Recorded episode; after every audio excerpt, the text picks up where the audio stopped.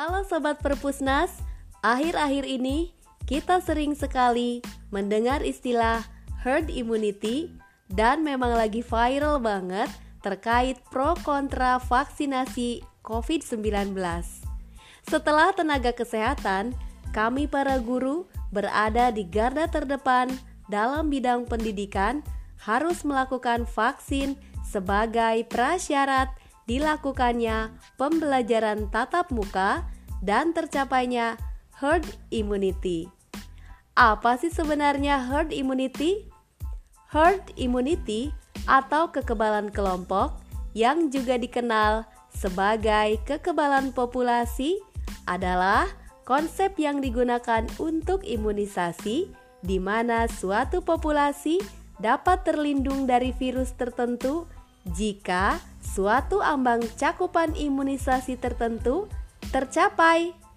Kekebalan kelompok tercapai dengan cara melindungi orang dari virus, bukan dengan cara memaparkan orang terhadap virus tersebut. Vaksin melatih sistem imun kita untuk menciptakan protein yang dapat melawan penyakit yang disebut antibodi.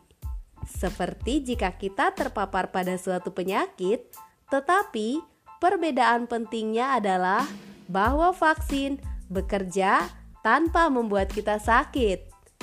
Orang yang telah diimunisasi terlindung dari penyakit yang bersangkutan dan tidak dapat menyebarkannya, sehingga memutus rantai penularan. Dalam konsep kekebalan kelompok, sebagian besar penduduk diimunisasi sehingga menurunkan jumlah keseluruhan virus yang dapat menyebar ke seluruh populasi. Hal ini membantu memastikan bahwa kelompok-kelompok rentan yang tidak dapat diimunisasi tetap aman.